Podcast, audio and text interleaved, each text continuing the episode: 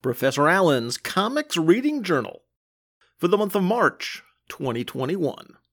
Welcome to episode 70 of this series, aka Work from Home Journal number 13. Oh boy. Happy anniversary? But as of this recording, I have received my first COVID vaccine jab. So maybe there's light at the end of the tunnel. Maybe. The concept of this show is to just have a brief chat about what comics I read since the last time we've had one of these brief chats. It should make this pretty much the books I read during January. These are listed weekly in blog posts at eyesandearsblog.blogspot.com, and I regularly repost them on my Facebook and Twitter, so you can find those. But those posts are not exactly spoilers for this podcast, since those are just lists. And here, there's a little more review, a little more critique, and a little more discussion. But first, there's a little feedback. On the February episode, we heard from faithful feedbacker Sir Luke Giaconetti, my compadre in uh, making last month hashtag romance comics month. Professor, I wanted to drop a quick line to let you know that I enjoy your coverage of the inaugural Romance Comics Month on the Comics Reading Journal. It may have started as a joke during our email correspondence. Yes, that may in fact be the case. but I can say that I enjoyed expanding my genre comics horizons in February. My main takeaway from reading romance comics all month was the art. Like you, I'm more of a story first kind of comics reader, but in the case of romance comics, similar to other genre books, the art is a big selling point. One which jumps to mind immediately is Big John Romita, whose work I saw in the pages of Young Love from DC, as collected in the Showcase Presents phone book reprint. I legitimately had no idea that Romita was doing work for DC in the early to mid 60s. But his work, as always, is superlative. Seeing him tackle real world scenarios, mostly in and around a hospital, which makes sense as he was the artist for the recurring Mary Robin RN strip. And that is a real treat. You can especially see how this would inform his depictions of Peter Parker, Gwen Stacy, Mary Jane, and all those folks in the pages of Amazing Spider Man. Like a lot of genre books, there were some story elements and beats which became fairly repetitive after reading so many in so short a time. But at the same time, there was creativity as well. I read a few issues of one of DC's Gothic titles from 1971 to 1972, the short lived Sinister House of Secret Love, which was a wonderfully moody mix of romance and horror slash mystery, the latter being a strength of DC at the time. Another standout was a public domain title Love Mystery from Fawcett, combining romance with a crime comic to produce something like a romantic thriller. This title also featured a noteworthy superhero artist handling the art in the form of Sheldon Moldoff, best known to me as one of the definitive Hawkman and Hawkgirl artists. These romance comics were fun for the most part, ranging from sudsy and melodramatic to silly and a little heartwarming, especially the Archie collections. I'm glad to have done this seasonal reading. Over the last few years, I have found myself increasingly leaning towards genre comics over superheroes, and given this excuse to expand that reading, I was more than glad to do it. Keep up the great work here on the journal, and looking forward to hearing about what you read in March in the next episode. Thanks, Luke. Always good to hear from you, Sir Luke. And we heard from Dr. Ange, whose message included an apology for sending me The Eaters, a Peter Milligan book that I was not a fan of.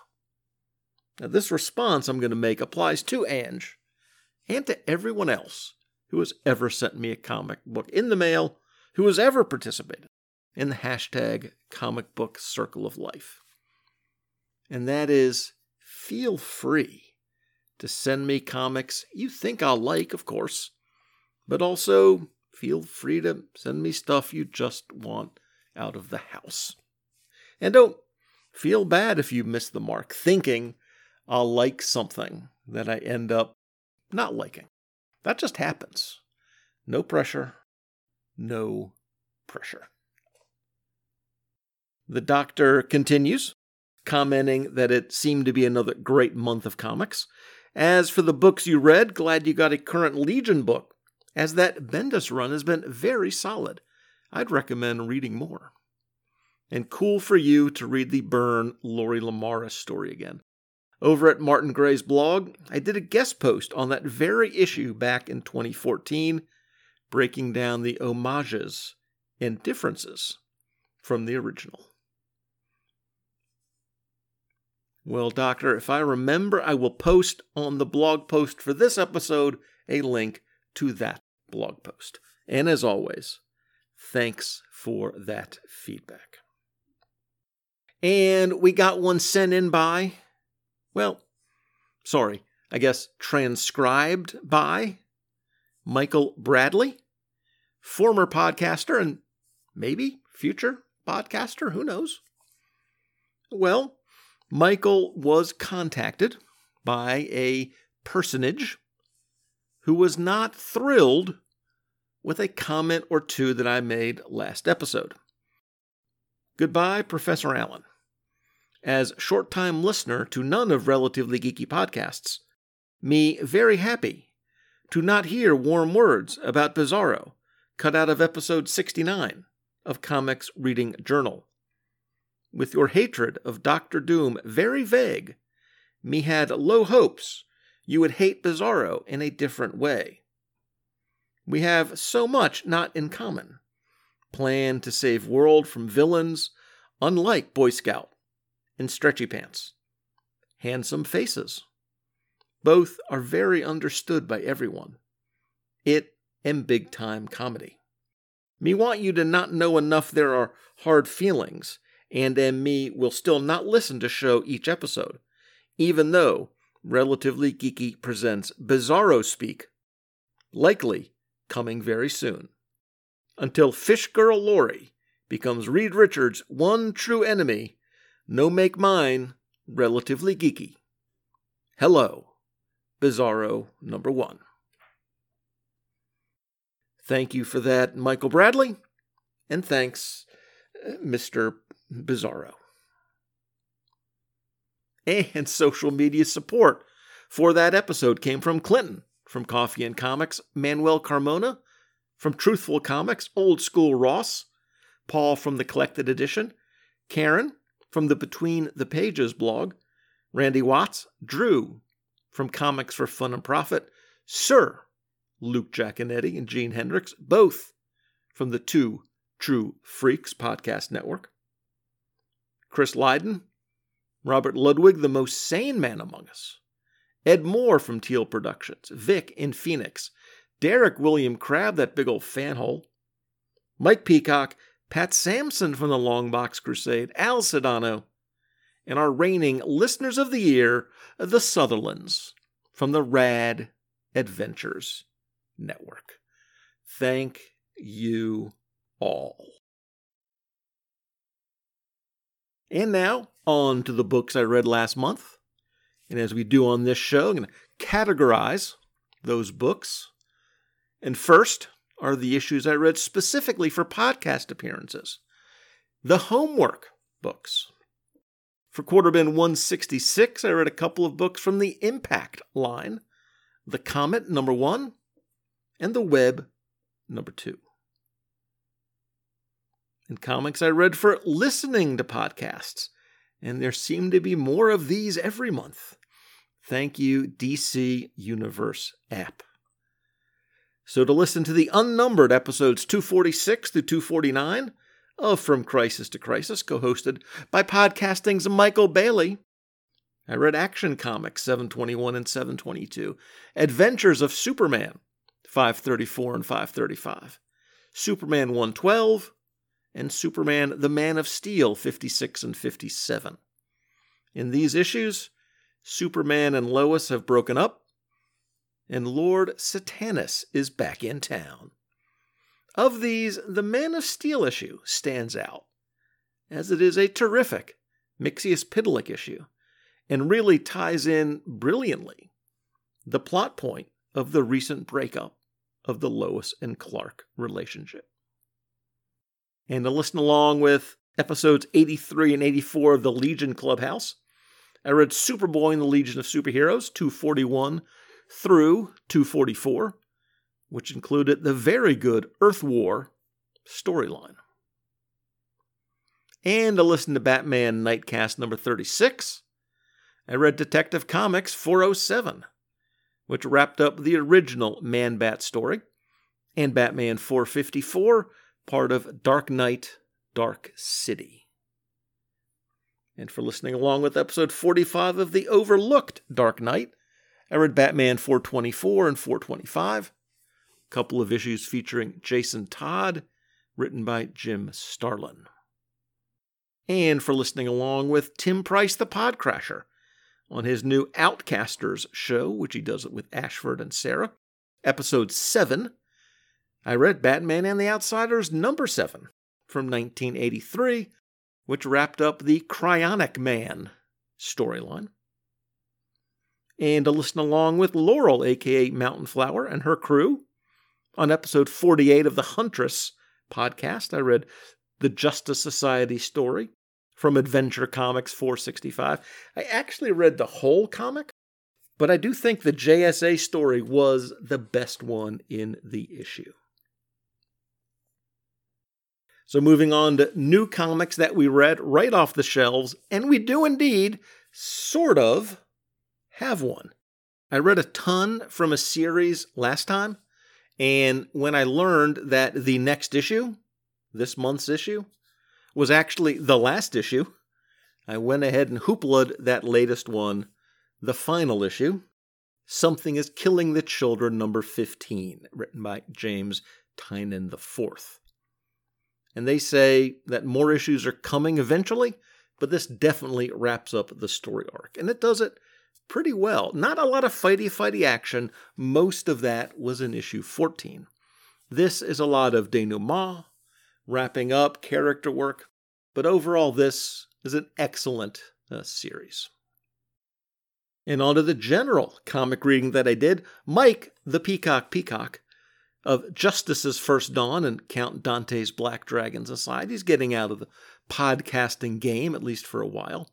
And as part of that, as part of his general downsizing of his comic collection, he sent me, very generously, a good sized box of comics and trades last year. And among those books were Wild Cats 5 through 7 from the heart of the image era. By that, I mean that issue 5 was full of fold out pages, including a set that folded out to a four page spread. This is Jim Lee at his Jim Lee eist. Generally, that doesn't work for me overwhelmingly, but I can't deny that there is an energy and even a style to books like this. I've never bought an issue of Wildcats, and I don't anticipate ever buying an issue of Wildcats. But these, I've read many books from this era that were much worse. I can definitely say that. There was an energy, there was a passion here. Tom Panarese, as part of his uncollecting process, sent me some stuff, including Zen, Intergalactic Ninja number three, from Entity Comics from 1994. This was a black and white comic, but still managed to seem extreme. Not Wildcats extreme, but pretty close. A few of my internet buddies expressed their fandom for this title. But for me, let me just say I can see why Tom would want it to be no longer in his collection, shall we say. Manuel Carmona sent a care package earlier in the year, and that included Crystar, Crystal Warrior number 9 from 1984.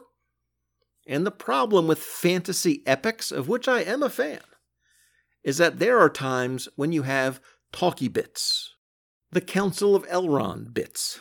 And those can be tense, they can be dramatic, but when pulled out of the larger saga that they're a part of, they can be a little slow.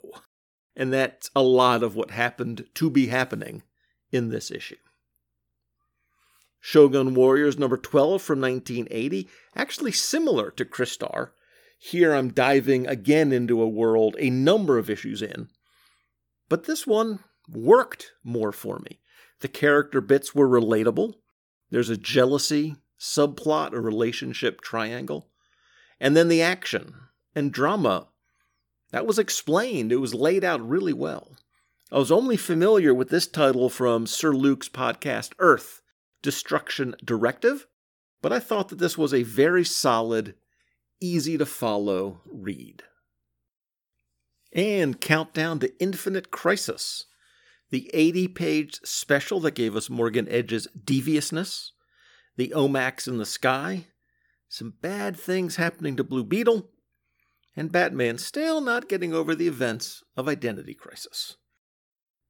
And got a very nice care package recently from Gene Gene, the podcasting machine, Hendricks, which included some interesting books, including Robotech 2 The Sentinels, The Malcontent Uprising number 1 from Eternity Comics from 1989. Now that I've read the first seven Robotech novels, I had some context for this comic and knew the general setting and the characters, and I quite enjoyed this one. And a comic from before I was born and now falling apart. I mean, the comic was falling apart, not me. Well, both of us are, I suppose, in our own ways, but that's not the point. The point is that I read Showcase 51 from 1964, featuring two adventure stories starring King Faraday, globe-trotting, epic, international tales of intrigue and spy type stuff. Not groundbreaking, for Silver Age DC by any means, but a very fun read. And a book that came in via Sir Luke Giaconetti, Iron Man Annual Number 3 from 1976. This one combined Man Thing and Molecule Man, and lots of strange goings on down in Florida. This one was wild, it was bizarre, it was strange, it was Florida horrific. Kind of reminded me of my buddy Shag. The irredeemable Shag. Sorry, the irredeemable Shag. Kirk Spencer, aka Big Five Army, sent a care package in recently, including a few Silverline comics. That's the comics imprint run these days by Roland Mann. These books included Twilight Grim, number one, a vampire book that weaves in concepts of the haves and have nots.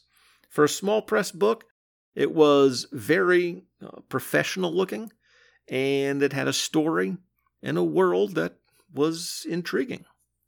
And Divinity, number one, also from Silverline, by Barb Kaalberg and R.A. Jones. This is about a young girl maybe 10, who discovers that she has the power to bring dead things back to life. And when the military learns of this and comes a calling right at the end of issue one, you sense that things are about to get a whole lot more complicated for little Miss Divinity and her family.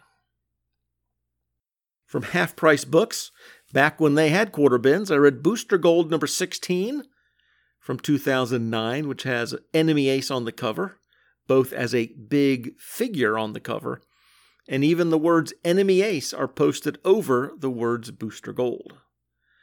Booster is bouncing around time looking for a magical sword.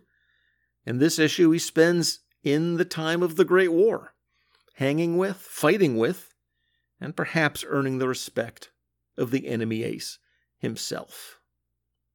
Not totally a one off, but it did pretty much serve as one, and a pretty decent one at that. And from Half Price Books, although this one was more than a quarter, four times more, as a matter of fact, I read the oversized Hunt for Wolverine. I don't know what's up with me regarding the X Men family because I've never dived in, but I just can't stop buying individual issues here and there. Whatever. It's crazy. But here I am confessing. And this one was fine. And from the world's greatest comics Black Friday weekend sale, books that cost me, are you ready? 10 cents. I read The Vision, Chapter 1. I like this character, so for a dime, what could go wrong? Well, it was from 1994, so yeah, The Vision had abs, like lots of them. And not just abs, but extreme abs and musculature. And for a synthezoid, that's just strange. Oh, the story? That wasn't that great either. And one of the books I missed from the DC Warner Brothers crossover series was Lex Luthor Porky Pig. So I picked that up, and you know what? It was pretty darned funny. It was a biting story, the kind that Mark Russell specializes in. The business stuff was right on, funny, and the comic book cliches, they worked as well. Thoroughly enjoyed this one. The next one was more like three for a dollar, but that's still a pretty great World's Greatest Comics deal. Another one from before I was born and completely falling apart, and all the same comments I made before apply. This was the Gold Key adaptation of the film Mutiny on the Bounty. It has been a while since I've seen the movie, but this certainly seemed to hit on all the main points, plot wise, that I remember. And more importantly, on its own for what it was, as a 32 page comic book. It worked. It was a compelling story with enough drama and characterization to be effective. And then some kids' books that I read mostly from Sir Rob Lance's care packages and also some from Pulp Reality. I read Yosemite Sam 9 and 25, World of Archie Double Digest 78 and 98, Life with Archie 95 and 135, Sabrina the Teenage Witch 13, Betty and Veronica 118 and 127, Archie's Joke Book 201, and Popeye 115. Life with Archie is the more adventurous title in that line.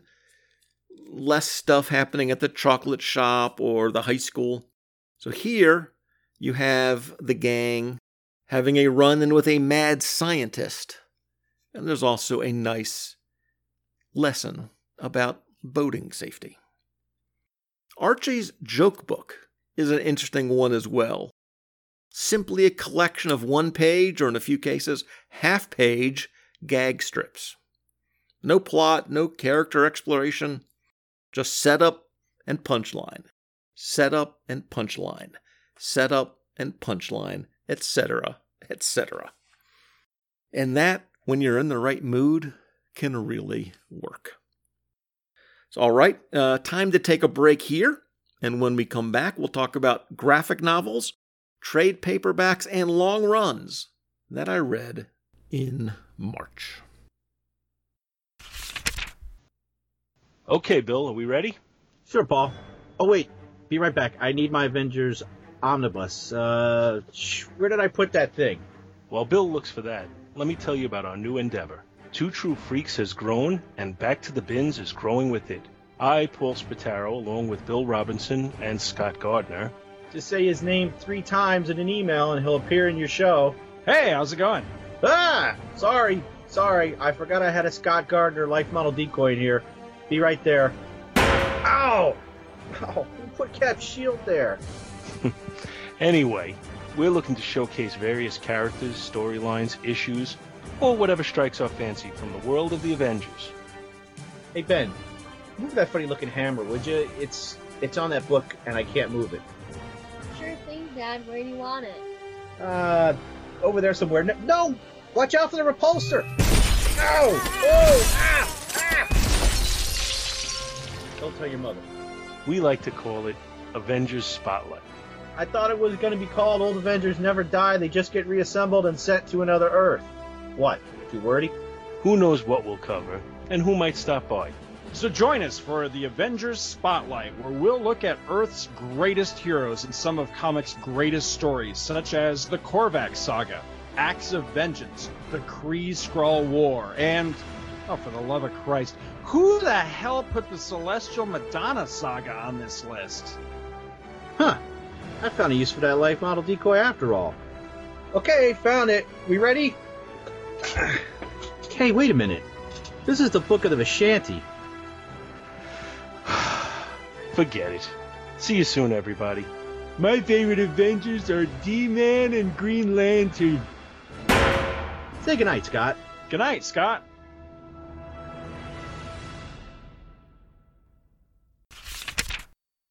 And we're back. Talk about trades, long runs, and miniseries that I read last month.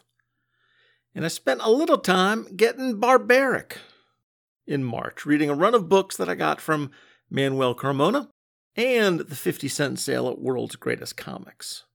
From the Marvel run, I read Conan the Barbarian 53, 54, 55, 122, and 269.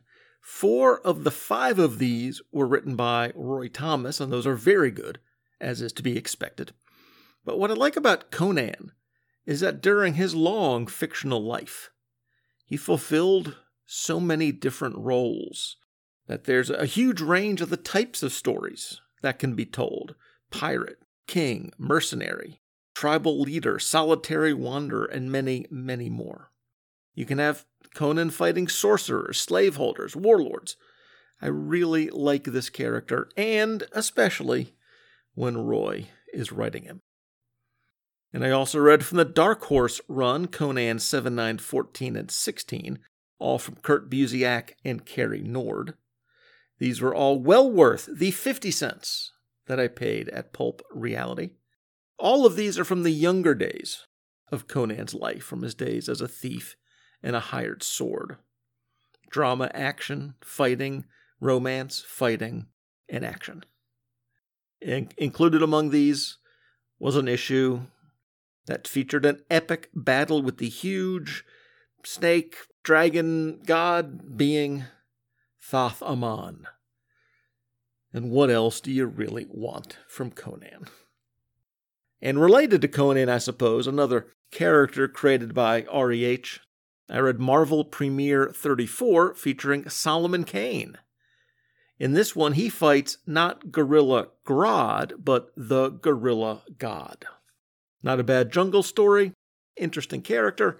I think that this is the first, maybe, maybe second Solomon Kane story I've ever read, and it was about what I expected. It was not great, but it was definitely solid enough. I have some books that Kirk Spencer sent me, including some Kickstarter books and rewards for projects that he has backed over the years, such as Aster of Pan.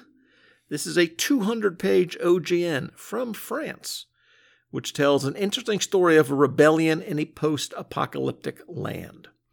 The final battle is based on a competition. So this is not quite as violent as the Hunger Games, but it's kind of a similar idea. And the victory of the outcasts, led by the tough chick Aster, is what we learn brought the land together in peace. Interesting, with a lot of pages devoted to the playing of this game, and a cool lead character, a fun and interesting story. And the strange talent of Luther Strode number one, the start of an image miniseries from 2011, and it's a story we can all understand. After ordering a Charles Atlas style of workout, Luther somehow acquires enhanced physical abilities, but he is not the responsible Peter Parker type, lacking the, let's go with moral clarity of your traditional hero type. This fella is a little more Brightburn. I picked up some digital issues from a great sale in American mythology. It was probably Kirk or Luke who clued me into this, maybe both of them. Books I got at an average cost of well less than a quarter include The Eagle, number one, a black and white book from 2016, the story Night of a Thousand Ninjas. The black and white of the book works well here as our lead character, Eagle, is a goth like fella in all black, and that actually stands out even more in this setting somehow. And of course, the ninjas, all thousand of them, they look pretty good in black and white too. So, overall, interesting, very interesting issue. The Filbert, factor number one, a kid's story that's pretty good, other than the blatant anti cat propaganda that is. Around here, that we will not abide. The rest of the issue, that worked out just fine. We mentioned earlier, care package sent in by Manuel Carmona from Truthful Comics and the charitable effort Comics for Christmas. And included in, in that pack was Crimson 5, 11, and 12. That's crimson as in the color of blood. Yes, this is a vampire series that comes from Brian Augustyn and Humberto Ramos. It's a vampire series from the late 90s, so it's going to be over the top, especially the extreme art style. But underneath that is a decent enough vampire story, albeit not an extremely original one. But I am a sucker for vampire stories. And this one, more or less, all things considered, kind of worked for me. And from the combination of Manuel Carmona and Michael Lane, I read a couple of adventures from a team, or non team, that I haven't read a lot of. These were The Defenders, 28 and 115 from 1975 and 1983, respectively. In the first one, we got to know Starhawk, and then the later one, well, that was a mishmash of Dr. Seuss and the Wizard of Oz. And I'm not just saying that. There's a dedication at the end to Theodore Geisel, and Prince Namor wears red sneakers to escape a strange dimension. These are strange stories, which I acknowledge and understand is probably, certainly, part of their charm. Related, but much more recent, I picked up for a dime The Defenders, The Best Defense, number one, from 2018. Now, this one was a lot more serious. Combination of Doctor Strange, Silver Surfer, Hulk, Prince Namor and there are definitely potential for more stories, more solid stories from this cast. And since it was 2018, this first issue only laid the barest of groundwork. And it didn't really tell a full story, I mean, like at all, but decent start. Last time, we talked about DC's sword and sorcery books, and I mentioned that I was waiting for some of those to hit the DC app, like Beowulf and Claw. Well, from the World's Greatest Comics anniversary sale, I picked up a series sort of related, in a manner of speaking, from a certain point of view. This is from 2005 from Speakeasy Comics, Beowulf 1 through 4.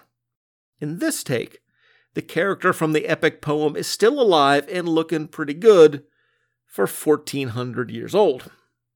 But when a mysterious cabal tracks him and his old enemy the dragon reappears. He is brought back into service as a hero. This series ran seven issues in total, but I'm satisfied with these four that I picked up. I had never heard of this. I don't think I'd ever heard of Speakeasy Comics, but this was solid, it was professional, and it was quite enjoyable. And from the combination of World's Greatest Comics, Dr. Anj, and Sir Iowa's Joe, I read from the five years later era, starting in 1989. Legion of Superheroes 1, 12, 19, and 21 through 24. I know. For an ongoing soap opera style of group, reading miscellaneous random issues is not necessarily going to be a satisfying narrative reading experience. This is an interesting run, and you certainly do get interesting with this. Giffen is in his full nine panel grid mode. Now, special notice has to be given to issue 12, which was given to me by Dr. Anj. He reviewed this era on the Legion of Super Bloggers site because he just loves the run so much. And issue 12, he said, might be his favorite of the run, and it certainly contains his favorite single moment of the run. So thank you, Doctor, for sharing that passion with me. And issues 21 through 24 are The Quiet Darkness, a nod, I suppose, to the classic Great Darkness saga. This whole run, up to this point, is decompressed storytelling, but done really well. There are so many characters in the Legion that you can spend a little bit of time with each one, and well, that's going to take up a lot of pages. Or in Giffen's case, also a lot of panels. And you have Darkseid in these issues, and you have Lobo. And it's just stuff that takes up pages. So it's not until the last page of issue 24 that we get a classic group shot of the entire reconstituted Legion back and badder than ever. But I think the wait was worth it. This is definitely an interesting run. It was fun to revisit, even in a hit and miss, read an issue here and there process. We mentioned Sir Iowa's Joe, and in his most recent care package, he included a cool selection of books, which included Robin Hood Outlaw 4 through 6 from Zenescope. I've read some stories featuring this character before, and this series finds the one eyed blonde lady, Robin Loxley, back in New York, just trying to live a normal life. But her past life in an alternate dimension just keeps coming after her.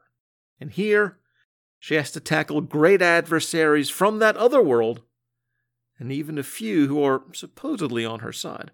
It seems that people on all sides want our heroine dead. I think Robin's a really good character, strong character.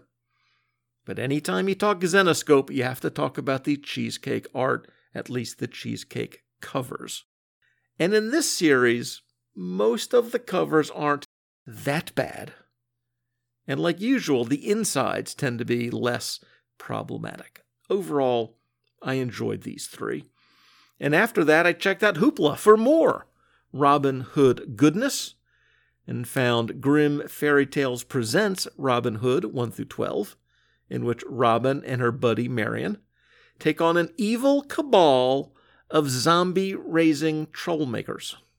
Marion taps into her magical prowess to aid Robin, who finds her bow and arrows not always up to the job. And we get some really delightful off duty moments, including Marion joining a roller derby team, and the two of them going to New York Comic Con. It's a really solid mix of one offs and ongoing storylines, and again, I like the character I liked these issues. And from the 50 cent sale at World's Greatest Comics, I picked up two earlier issues of a series that I read the third issue of last year. This is Retief 1 and 2, a black and white title from Adventure Comics circa 1989. Retief is a literary character from many short stories written by Keith Laumer.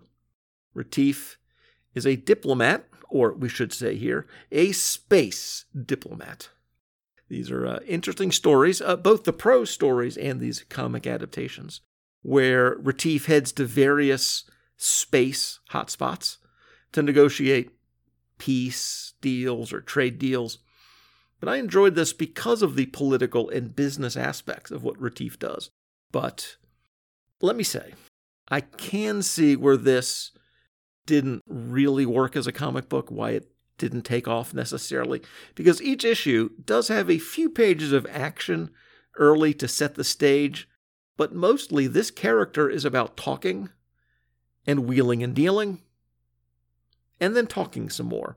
Those are interesting elements of a prose short story, and I liked the adaptations, but they aren't the most action packed or visually based stories that I've ever seen in comic book form. Let's just put it that way. And from the combination of Iowa's Joe and Half Price Books, I read some action packed stories. Action Comics 470 and 600. 470 was a Terraman story, and a pretty good one with lots of body switching or maybe shape shifting shenanigans. Issue 600, the oversized 50th anniversary issue, was quite good. It was set up as five separate stories, but really they serve as five chapters of a long, larger story. This is all written by John Byrne, and he brings in Wonder Woman, Darkseid, Lois, Jimmy, and of course, it's all Lex Luthor behind the scenes. Like I said, very good read. And from Hoopla, and you'll be hearing a lot of that here towards the end of the episode, I read Giant Days 1 through 8, a pretty funny series about a bunch of British college girls and all the shenanigans and dramas that they get into, mostly about boys and relationships and the like, but also school, studies, and just life. It's a nice mix of personalities, each gal getting into, and usually out of, her own unique scrapes. Friendship, growing up, maturity, the ups and downs of modern life for the college age set. It's all there, and I really enjoyed it. And I read a biographic OGN through Hoopla of a sports star. 21, the story of Roberto Clemente from Fantagraphics. Very interesting, bouncing between Clemente's childhood and growing up, and then between his baseball career. Well done, leading up to and laying the groundwork for, spoilers, his death on a charitable mission of mercy in the off season. And a book from the Hellboy world, Lobster Johnson, the Iron Prometheus 1 through 5 which I think was the first storyline featuring the lobster. I like the time period of the adventures, the late 1930s, just barely pre World War II. Adventurous stuff, a nice mix of espionage and high adventure and spy stuff, with just enough paranormal and superhero action to make it work in the Mignola world. I've read very little in the Hellboy verse, and this, I think, was my first trade of Lobster Johnson and I enjoyed this enough that it probably won't be my last visit to this world or these characters. I mentioned the Retief comics er- earlier. I also read another uh, sci fi comic based on uh, prose works, in this case, the novels of Jack Campbell. From Titan Comics, this is The Lost Fleet, Corsair, 1 through 5. This is solid military sci fi, which is Campbell's specialty. And this is a subgenre that really can work in comic form, say, more better than you know, diplomatic sci fi. Uh, we have the end of a centuries long war between the Syndicate and the Alliance empires, but remnants of the two sides have to team up to strengthen the nascent rebellion.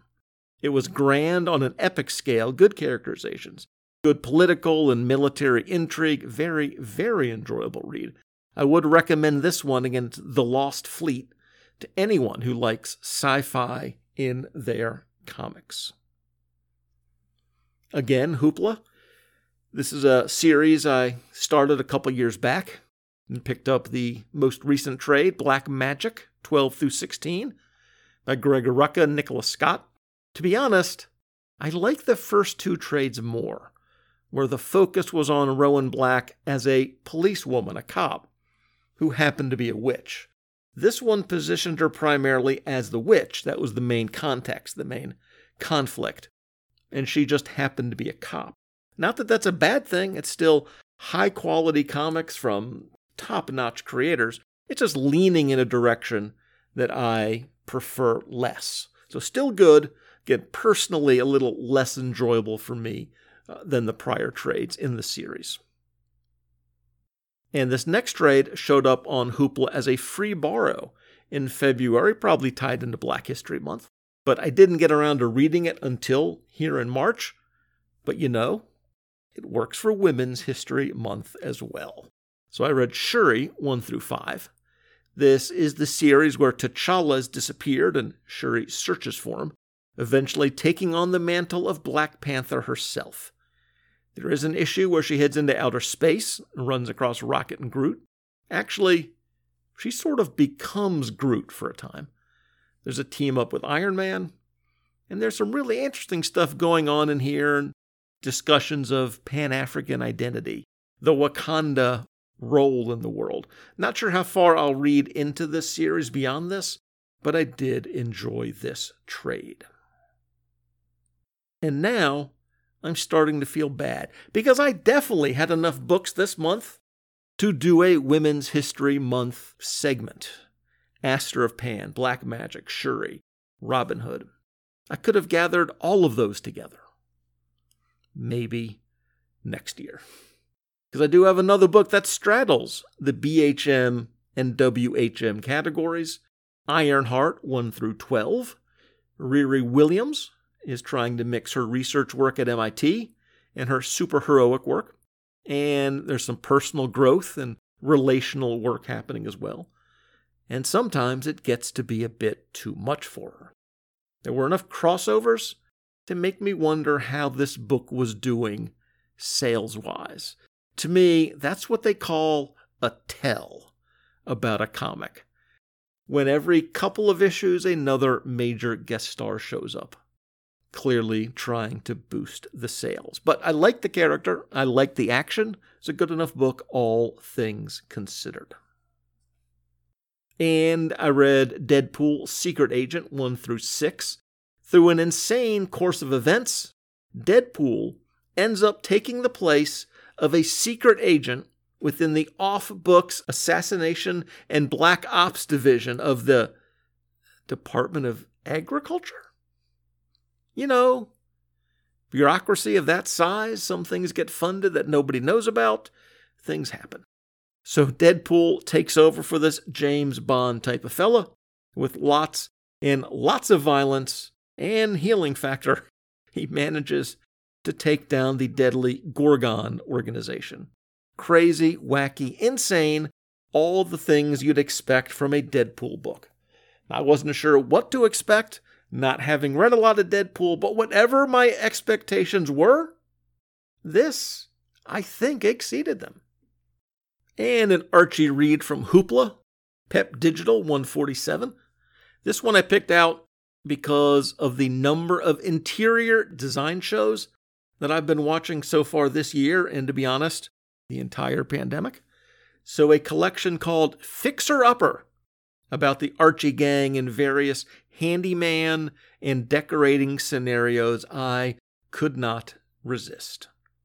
There was a great story in here about Archie and his dad saving money by cutting down trees and splitting their own firewood.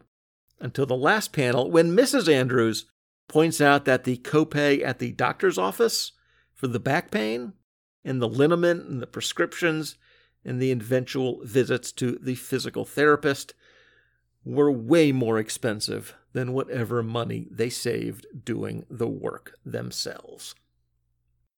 And I think that's everything. In terms of my favorite reads of the month, the wrap up of Something is Killing the Children was solid. Deadpool's Secret Agent was way better than it deserved to be. Ironheart was solid. Legion of Superheroes Earth War was quite good. Having no Bizarro books this month worked out really well. But in terms of what I thought was my favorite, maybe I'm just being influenced by the new Superman and Lois TV show over on the CW. That's probably biasing me here. But I enjoyed Action Comics 600 like a whole lot. So let's go with that as my favorite read of the month. If you have any questions or comments about these books, I would love to hear from you. You can send that feedback via email at relativelygeeky at gmail.com or as a comment on the Facebook and blog post for this episode. The blog is at relativelygeekypodcast.blogspot.com. And you can follow the network on Twitter at relatively underscore geek. And of course, the network has its own page on Facebook as well. Come join us. All are welcome. Thanks for listening, and keep the pages turning.